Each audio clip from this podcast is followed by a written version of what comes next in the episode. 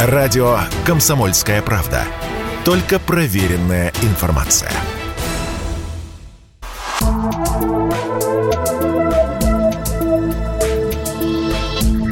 Просто космос.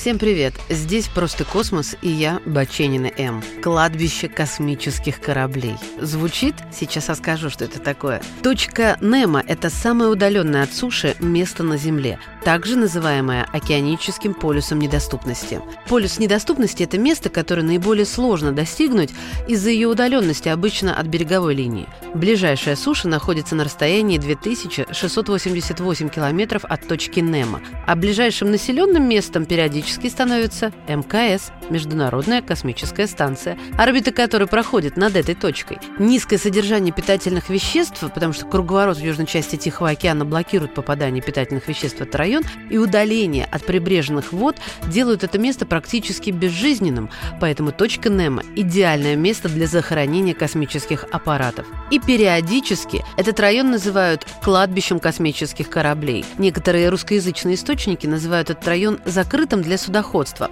Но судя по отсутствию нормативных документов и регламента процедуры захоронения, данный запрет носит рекомендательный характер. Ответственность за движение судов в этом регионе разделяют Чили и Новая Зеландия.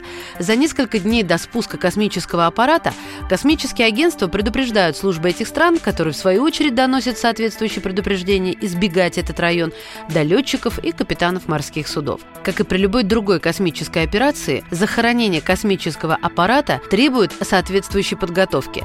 После проведения необходимых расчетов и предупреждения местных властей, аппарат, достигнув необходимого местоположения, начинает торможение. Небольшие компактные спутники, как правило, не достигают поверхности Земли и сгорают за счет трения, достигают же поверхности воды различные тугоплавки и конструкции. Так, например, данный участок используется Российским центром управления полетов для утилизации космических беспилотных грузовиков серии «Прогресс». Кстати, в результате захоронения части космического аппарата могут разлетаться разлетаться на огромной площади. Так, например, останки станции «Мир», которую затопили в 2001 разлетелись на участке протяженностью 3000 километров. Подобная особенность несколько раз становилась причиной ЧП. В 79-м часть американской станции Skylab упала на территории Австралии. В 91-м обломки станции «Салют-7» упали на территории Аргентины. Также в 97-м недогоревшая часть ракеты упала на женщину в Оклахоме. К счастью, все эти случаи обошлись без жертв. Ежегодно на кладбище космических кораблей свой последний приют находят несколько десятков аппаратов, которые, если останутся на орбите, будут являться источником большой угрозы.